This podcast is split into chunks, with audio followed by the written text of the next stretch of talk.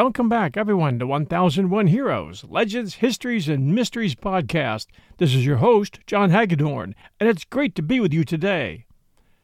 Over the years here, we've done two episodes on Bigfoot, one titled The Rise of the Swamp Apes, which covered the legend of Florida's version of Bigfoot, and another titled Bigfoot, The Legend Lives, in which we covered the theories and the science that surround the Bigfoot phenomenon. As a humorous aside, my research has led me to a number of Bigfoot t shirts available online, and my favorite is Undefeated Hide and Seek World Champion, showing a picture of Bigfoot walking through the trees. And how true! These legendary cryptids have been heard and seen and photographed and videotaped countless times, but still, we don't have a body. Hair samples have proved inconclusive and all we've been left with is footprints and the plaster cast we've made of those footprints. Hoaxers have muddied the water as well, with regard to people's opinions, which leaves many to believe that all the Bigfoot sightings ever recorded worldwide have been one big hoax. Many of the same people believe that there is no such thing as UFOs. However, the number of non believers there has shrunk considerably in recent years. Reports of Bigfoot sightings still come into the Bigfoot Field Researchers Organization, or BFRO.net, with British Columbia and the American Northwest leading the pack in numbers of sightings. But states such as Ohio, Pennsylvania, Florida, and Texas still contribute, and incidentally, sightings have been made in all the U.S. states. Among all of the supposed mysterious creatures out there, Sasquatch, or Bigfoot, ranks high as one of the most well known of them all. Versions of Bigfoot exist worldwide. He is called Yeti in the Himalayas, Yowie in Australia, Sasquatch in the American Northwest, Skunk Ape in the American Southeast, Mapinguari in South America, Almas in Mongolia, and Yeren in China, the Grassman in Ohio, and Orang Pendek in Sumatra. The creature is usually described as some sort of undiscovered primate or hominid lurking out past our awareness, but there have been plenty of reports that seem to paint it as perhaps something more. Here we get into a tangled realm of accounts and sightings suggesting that Bigfoot is much more than any ordinary animal, especially when we see reports of these cryptids appearing and disappearing out of thin air. Scientists believe they're doing this with the use of portals, which have been described as magnetic anomalies which distort time and space, and through which creatures from another dimension can and do appear and disappear. In addition to portals, the theory that some cryptids, and even UFOs, can cloak themselves with invisibility is talked about and written about often. The existence of portals could explain quite a few mysteries and disappearances over the years disappearances of airplanes, ships, people, UFOs, strange cryptids such as Bigfoot and chupacabras, and a variety of other unusual creatures and cryptids, such as lizard man and mothman. There have been quite a few sporadic reports of Bigfoot seemingly passing through portals or materializing or dematerializing at will, perhaps passing through a veil between two realities.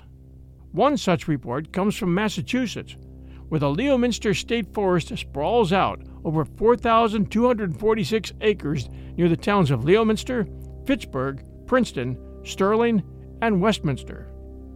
Here, local historian and Leominster native Ronnie LeBlanc had a very strange encounter with a mysterious, apparently dimension shifting beast in the woods when he was just 12 years old, and which has to this day convinced him that Bigfoot is more than a flesh and blood animal.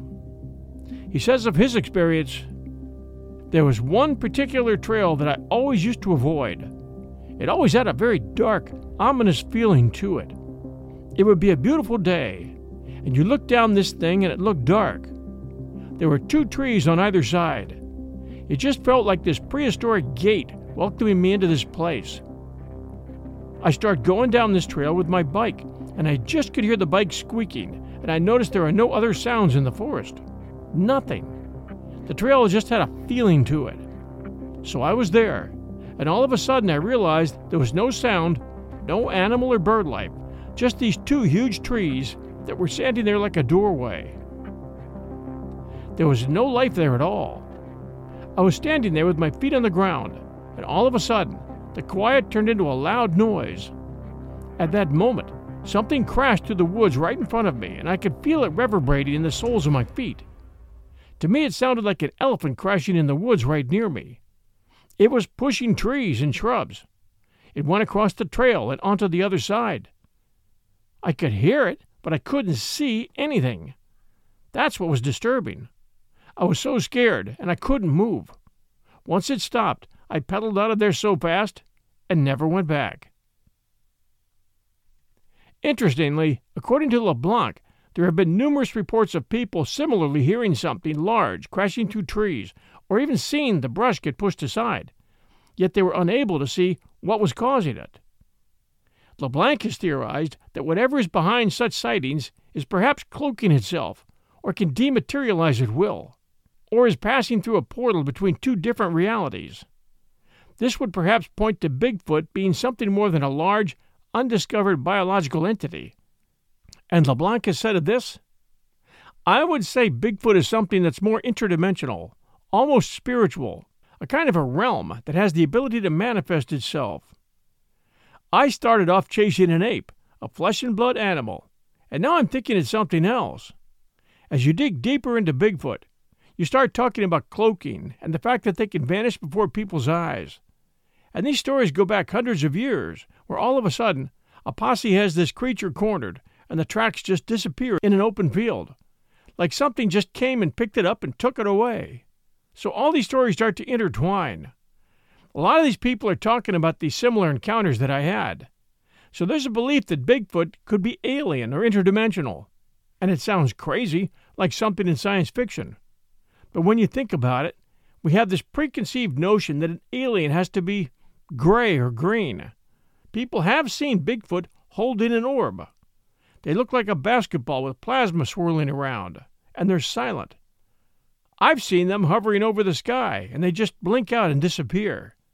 There are a lot of different theories about Bigfoot, but the reality is something's happening. People are seeing them, and they're leaving tracks. According to LeBlanc, that part of Massachusetts has been a hotspot of Bigfoot sightings going all the way back to 1884, with early settlers even complaining that the creatures would attack and kill livestock, as well as reports of various other strange phenomena, such as UFOs, shadow people, strange beings, and balls of light. So, considering these bizarre accounts, is this maybe because the area has some thin spot between dimensions? There are quite a few reports along these lines of apparent Bigfoot just blinking out of existence somehow. There have been several similarly bizarre and inexplicable cases of Sasquatch simply vanishing in full view, listed in a paper called Vanishing Bigfoot and Anecdotal Accounts Implications and Challenges for Researchers by Sharon Cornett. One of the cases covered comes from the summer of 2000 by a witness named John Bohannon. He claims that he had been driving along a dirt road during the daylight hours just west of the Three Rivers campground near Alamogordo, New Mexico, when he saw a massive bipedal, ape like creature, which was estimated to have been around 8 feet tall and walking along in the same direction as his vehicle. The driver slowed down to gape at it, and the massive beast was described as having short, reddish brown hair all over its body, with longer hair underneath its forearms and a face that looked like a Neanderthal. It allegedly kept up its brisk stride while staring directly at John for about a hundred feet, after which it suddenly just abruptly faded away into thin air, as if it had just been somehow erased. The witness explained that there were no trees or anything that it could have hidden behind, and that it seemed as if it had walked through an invisible wall. Also covered is a curious account that allegedly happened to witness Larry Kelm in August of 1980 near Eugene, Oregon. And Oregon. Near Eugene, Oregon, and it's hard to really classify, seeming to point at vanishing Sasquatch being the result of some sort of interdimensional portal. On this day, Larry had decided to take a hike along the Molalla Indian Trail, which connects the ridges of Saddle Blanket Mountain and nearby Oak Ridge. At some point during his hike, the witness claims that his surroundings became blurry, overcast, and tinged with an odd gray color, despite the sunny weather. And even though there were no clouds in the sky, it seemed as if a shadow had been cast over the land. Larry would say of this? I was walking along the trail, enjoying the strong breeze and bright sunshine, when in the middle of a step, everything around me started to turn gray and blurry.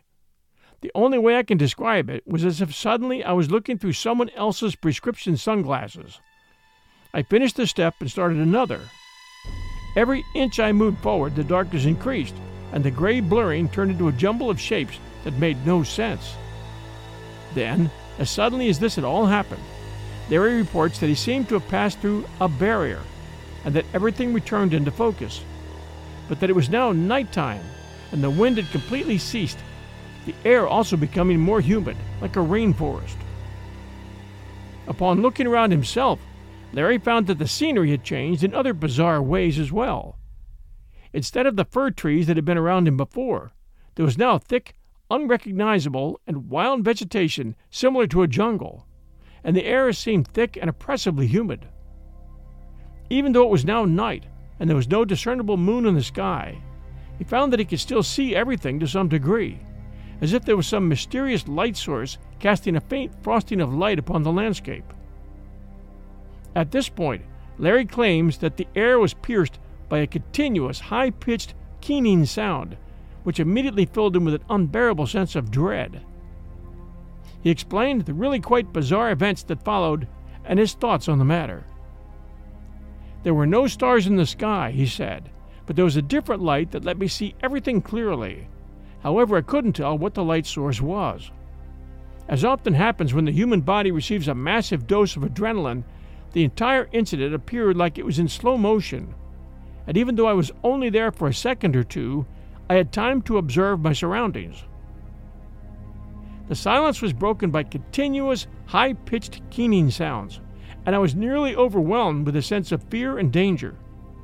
My momentum caused me to take one more step before stopping in my tracks. It was at this point I heard a whispered, Gotcha, over my right shoulder. I couldn't tell if I heard it with my ears or inside my head. The word wasn't directed at me, but something said the word quietly to itself. I was so terrified I actually felt my heart stop for a moment.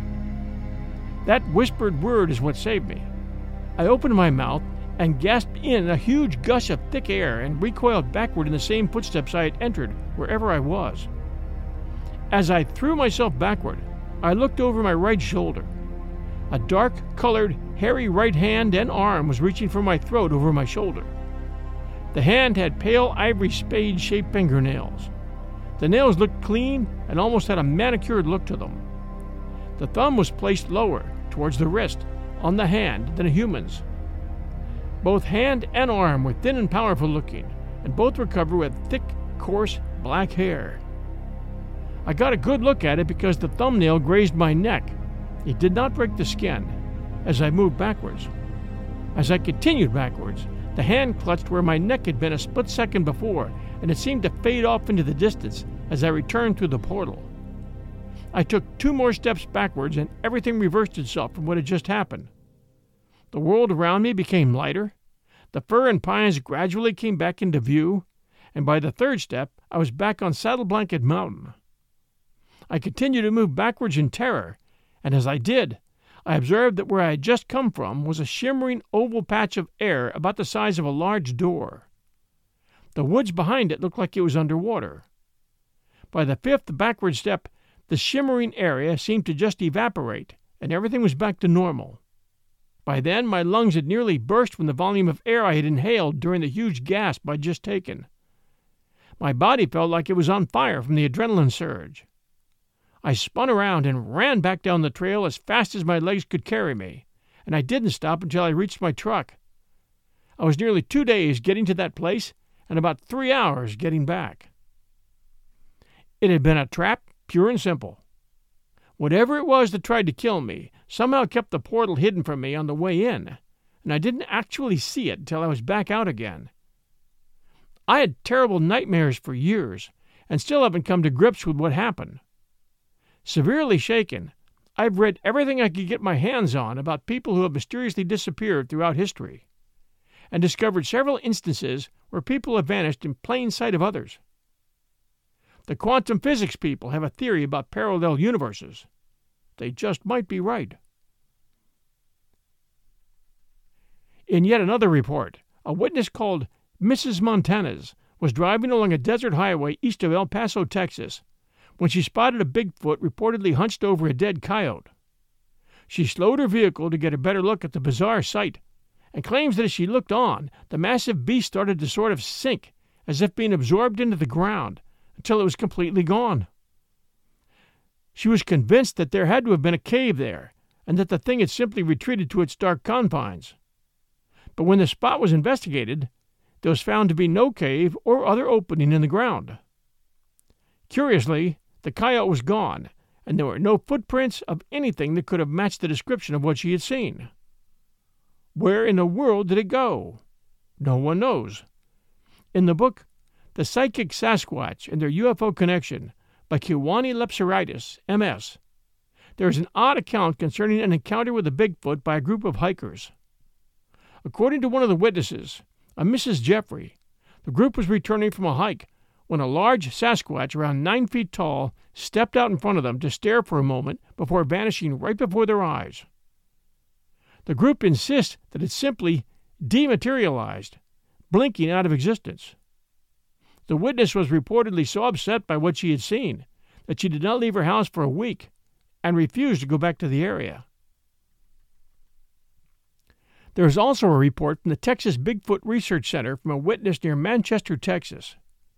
The witness claims that in around 1990 he was deer hunting in Red River County, Texas, and was sitting upon a stool waiting for deer to pass by when he saw a large, eight or nine foot, high, dark shape around 120 yards away from his position.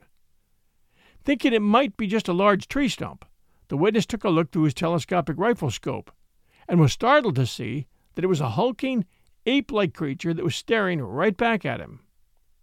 The witness observed it for some time before being momentarily distracted by the snap of a twig or stick nearby him. He alleges that he looked away for a split second, and when he went back to the scope to continue watching, the strange creature was gone. Considering that it had been standing in a grassy meadow and had been out of sight for not even a second, it was as if it had just vanished into thin air. He would later speculate that the snap he had heard had perhaps been a diversion by another one of the creatures. As to why he had not tried to take a shot at it with his rifle, the witness said, At this time, I got up and left everything but my rifle and backed out of the area. I had this thing dead to rights in my scope, but I couldn't shoot because I did not feel threatened. One very interesting account of an apparently vanishing Bigfoot was related on the radio show Coast to Coast AM on a July 15, 2016 episode hosted by George Noory.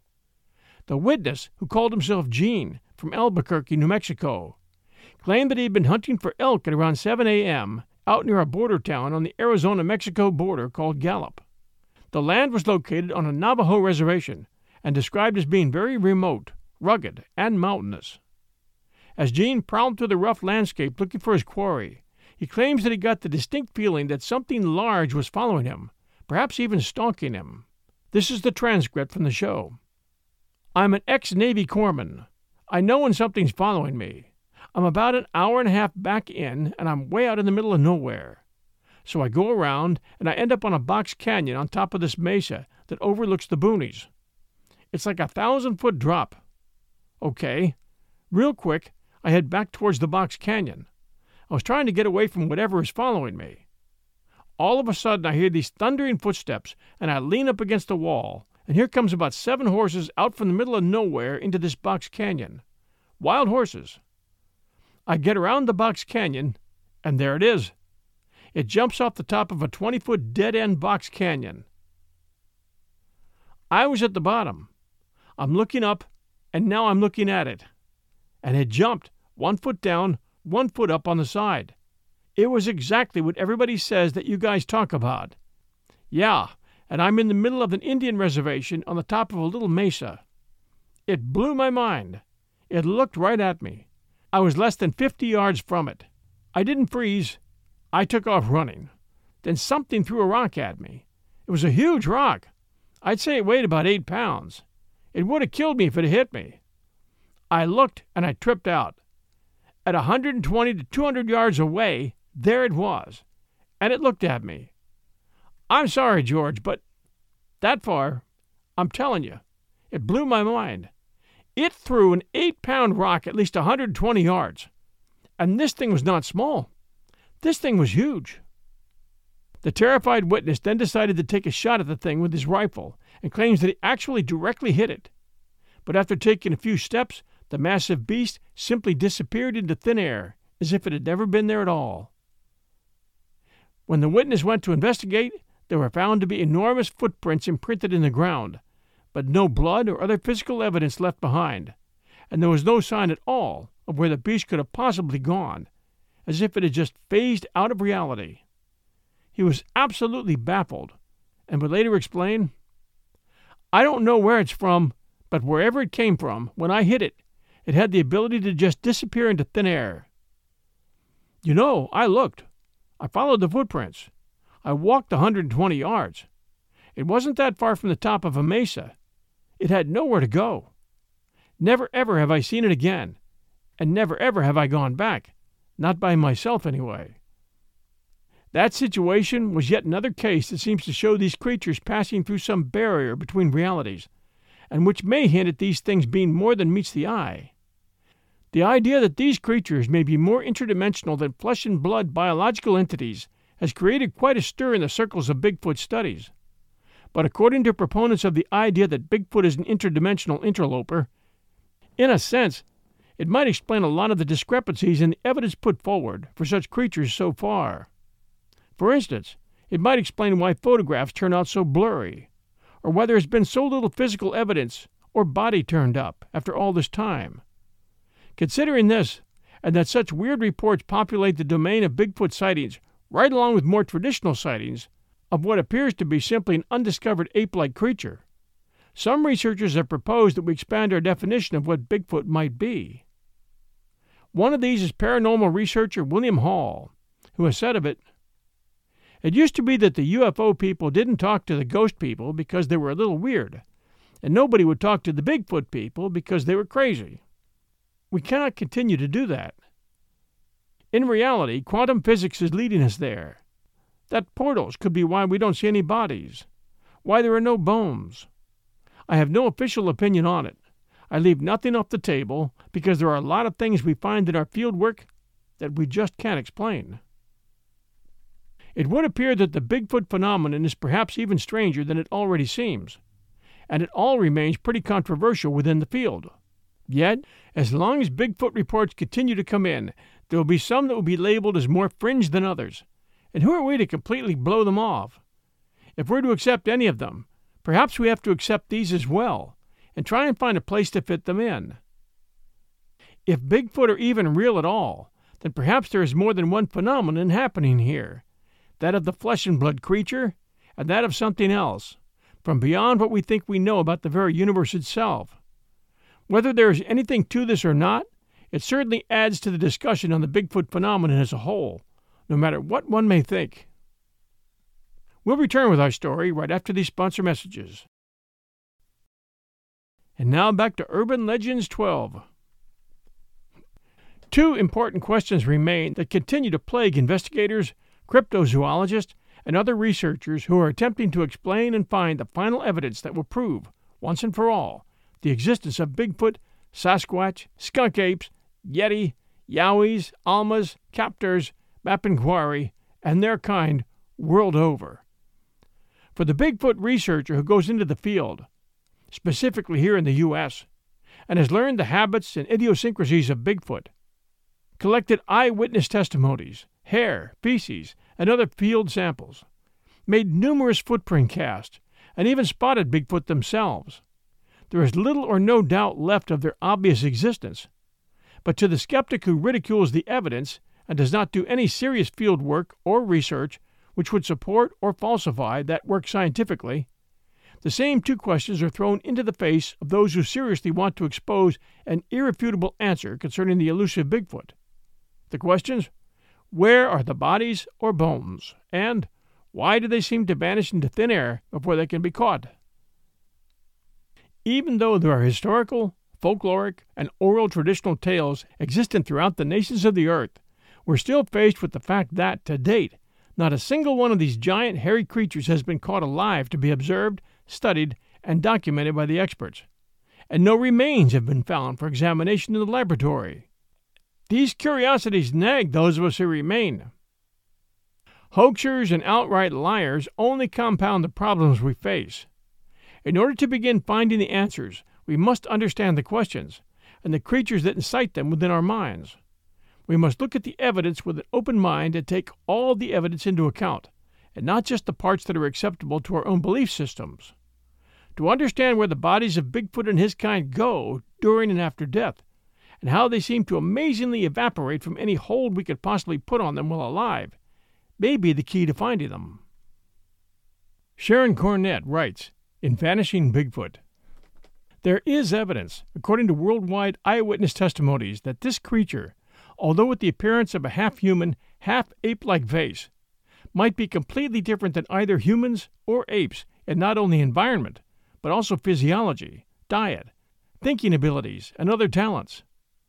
It is very possible that the reason the best hunters have yet to tow in a Bigfoot body is because Bigfoot is acutely more aware and more keen than we previously thought. Perhaps we underestimate these gentle giants immensely. For answers to these problems, we will look not only to testimonies for clues, but also to evidence in the field that might help explain some of the strange camouflaging and apparent invisibility slash transparency abilities that these musky smelling hominoids appear to be utilizing. Please note, as we continue, that these accounts are varied, but all have a few things in common either bad smells associated or not associated with Bigfoot camouflage, unexplainable disappearances, or outright vanishing in front of the witnesses by different means.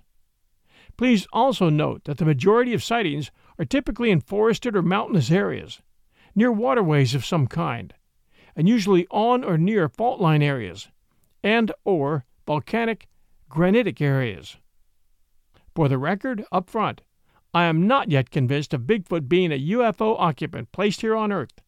Some indications could show mimicry, however, but that is another subject for another paper. This story, I found out later, was based on the Blackwood one, but I suspect Blackwood based his on the northern U.S. Canadian legends of the Wendigo. The story goes like this There were these two guys that went canoeing, and they came to a place where they had to portage, which means carry their canoes overland. They walked through the woods until night fell, and they set up camp. Well, one of the guys woke up in the middle of the night to answer the call of nature, and he saw that the side of the tent was bowed inward, as if someone was leaning on it. But his buddy was sleeping right next to him. He reached up to touch the tent wall, and it was ice cold. He was so scared, he just lay there till morning, not sleeping. When day came, the thing outside the tent was gone. So the two guys packed up their gear and got their canoe and headed off again. They walked all day, and when the sun was setting, they came upon an old Indian man holding a human skull and shaking beads in it. He said to him, You can't stay here. This is Wendigo territory. Get through it as quickly as you can. Of course, being stupid white guys, they laughed at him and kept walking. Well, the sun went down, and all of a sudden, somewhere behind them in the woods, they heard this horrible scream. It could only have been the old Indian. They looked at each other, kind of freaked out, and they started walking a little quicker. And then, behind them, they heard this huge, crashing noise like a runaway bulldozer coming through the woods. They looked around, and there was nothing there, but the trees were splintering and crashing down in the path of something horrible and invisible. Well, they dropped their canoe and all their gear, and they just ran like hell, and kept running until they dropped from sheer exhaustion. And the thing behind them came howling up, and stopped and crashed around for a while in frustration. But it couldn't get them because they had reached the far edge of its territory. Here are some typical reports with interesting features. 1930, at Kwatwakitasu Bay, Swindle Island, British Columbia, by Tom Brown. Bigfoot seen in shallows at night, screamed when shot at, but no body to be found next day. 1950s, by two men camping at Pine Barrens, New Jersey two separate sightings of Bigfoot at night, one from only a few yards. Overpowering foul odor noticed. Spring 1957, two hunters at Big Cypress Swamp, Florida. As they slept in hammocks, a Bigfoot stood and watched them. They awoke and saw it was tall and dark with glowing eyes. After about two minutes, it walked away.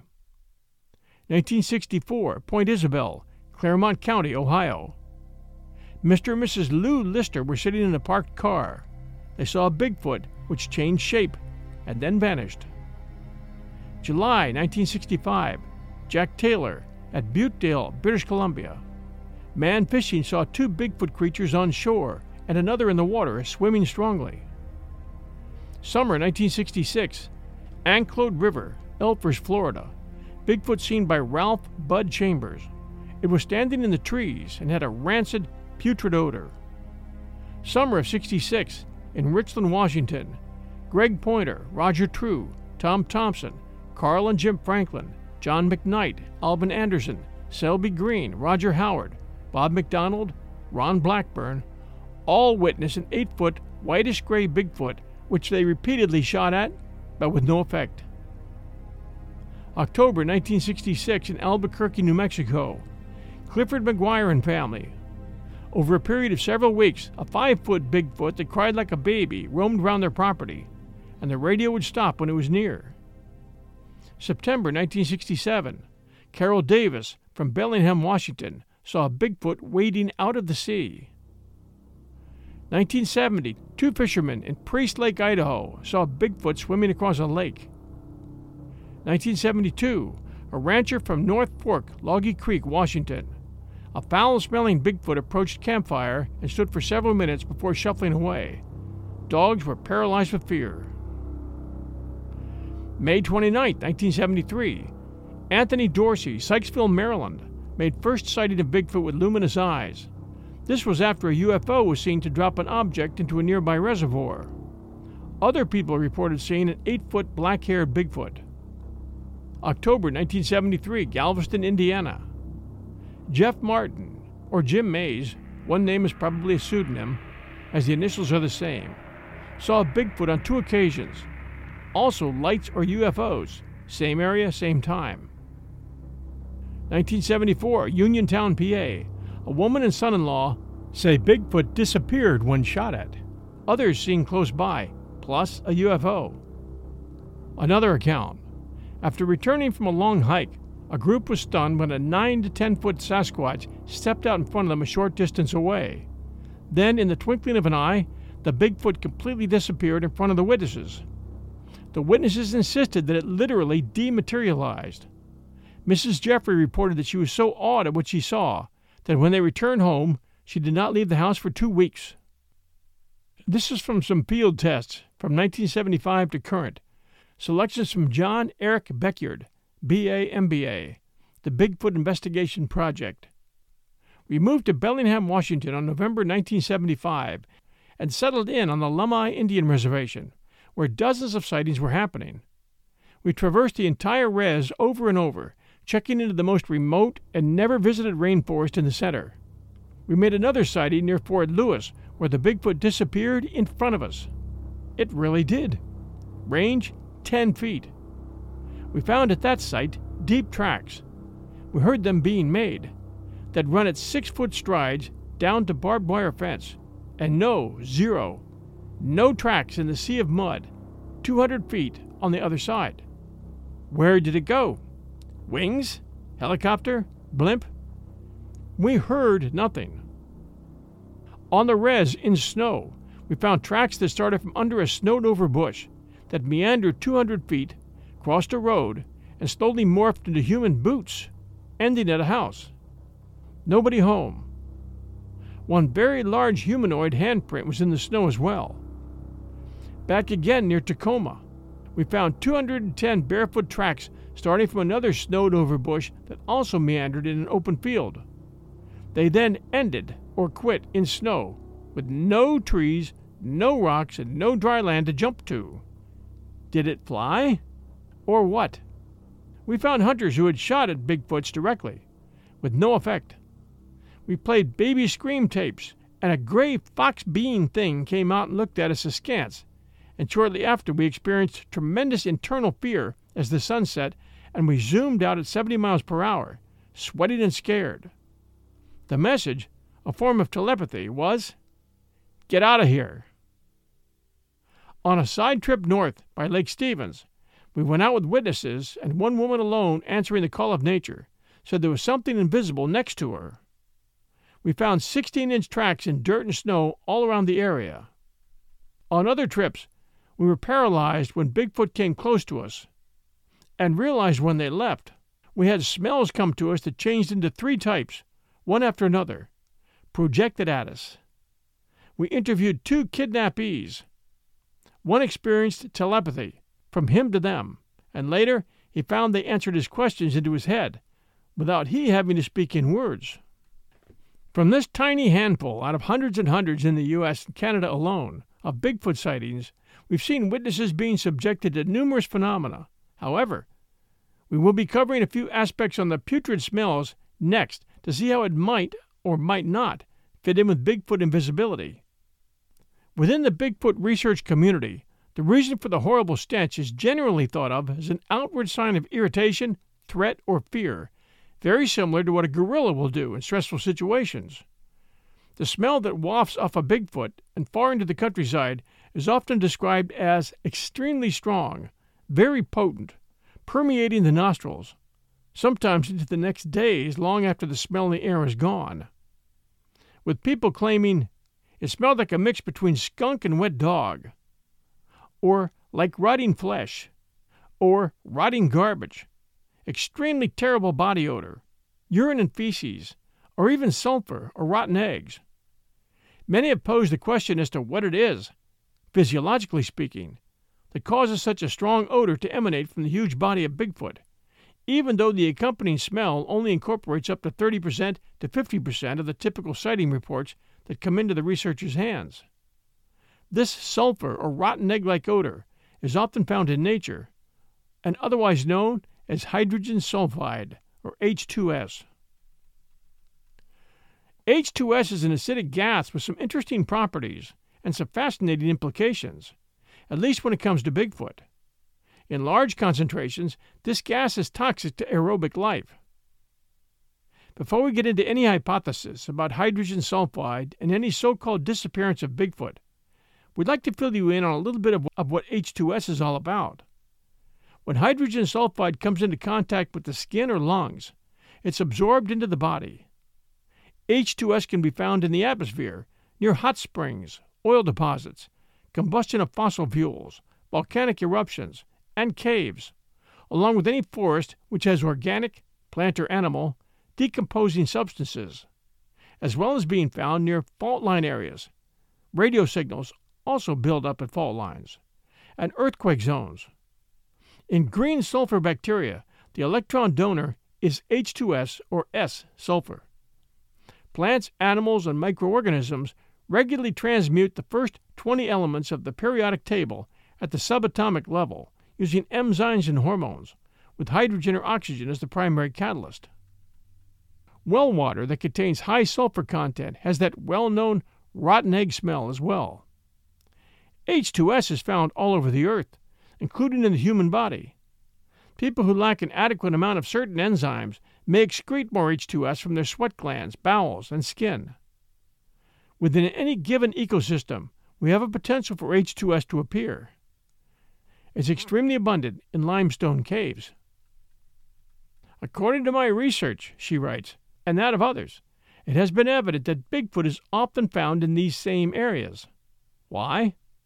One idea that's circulated among some researchers is that Bigfoot may actually be using H2S to cause mental paralysis or temporary hypnosis within the minds of the animals or people nearby in order to escape more readily into the cover of the night or forest.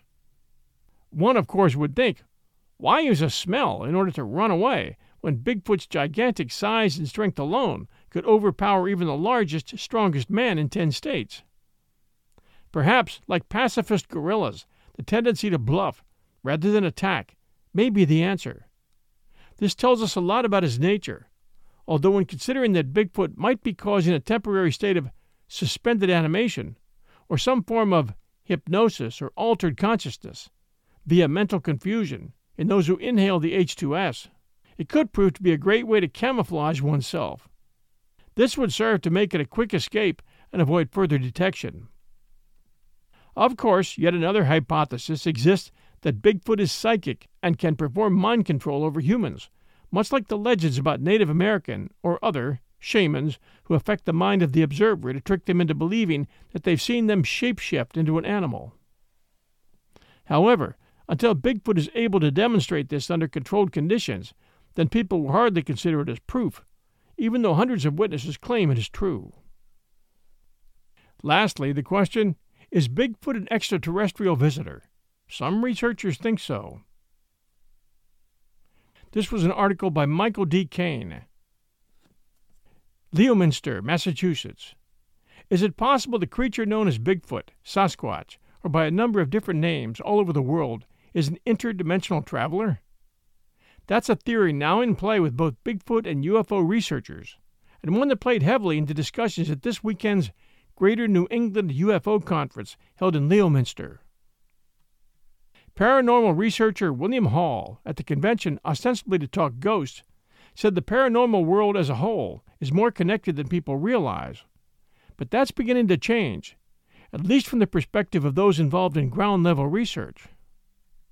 Hall, who began his paranormal research with UFOs and aliens, said many of the classic signs from human encounters with otherworldly beings ghosts, aliens, and Bigfoot have similar signs, be they disappearing beings, fast moving objects, or strange lights. As a result, many are starting to think of the fields holistically, he said. David McCullough, a member of Team Squatchachusetts, has had his own experience with orbs of bright lights in the woods. Since then, he said he is more open to the idea of the orbs as portals, which are starting to be reported in every state, often in places known to have Bigfoot sightings. While McCullough said it left him wondering, he did joke that, based on witness descriptions, the portal beings are more like Star Wars Ewoks than the giants known as Sasquatches. Another researcher there, named Brock, wasn't convinced. He believes in the orbs, since he believes the description of Mothman's giant, glowing red eyes, and ability to fly is more descriptive of an alien encounter than a Bigfoot encounter but he has his own theory on the origin of Bigfoot. He believes Bigfoots are the prehistoric human rivals, the Neanderthals. It's a known fact that human beings and Neanderthals were battling pretty heavy 35,000 years ago. I believe they split at that time and went off into the woods. I hope you enjoyed this sharing of opinions and some eyewitness stories of Bigfoot sightings at Urban Legends number 12 at 1001 Heroes, Legends, Histories, and Mysteries podcast. This is your host and storyteller, John Hagedorn. We always appreciate reviews, so if you have a chance, please do drop us a kind review. Until next Sunday, everyone, stay safe, and we'll be back soon.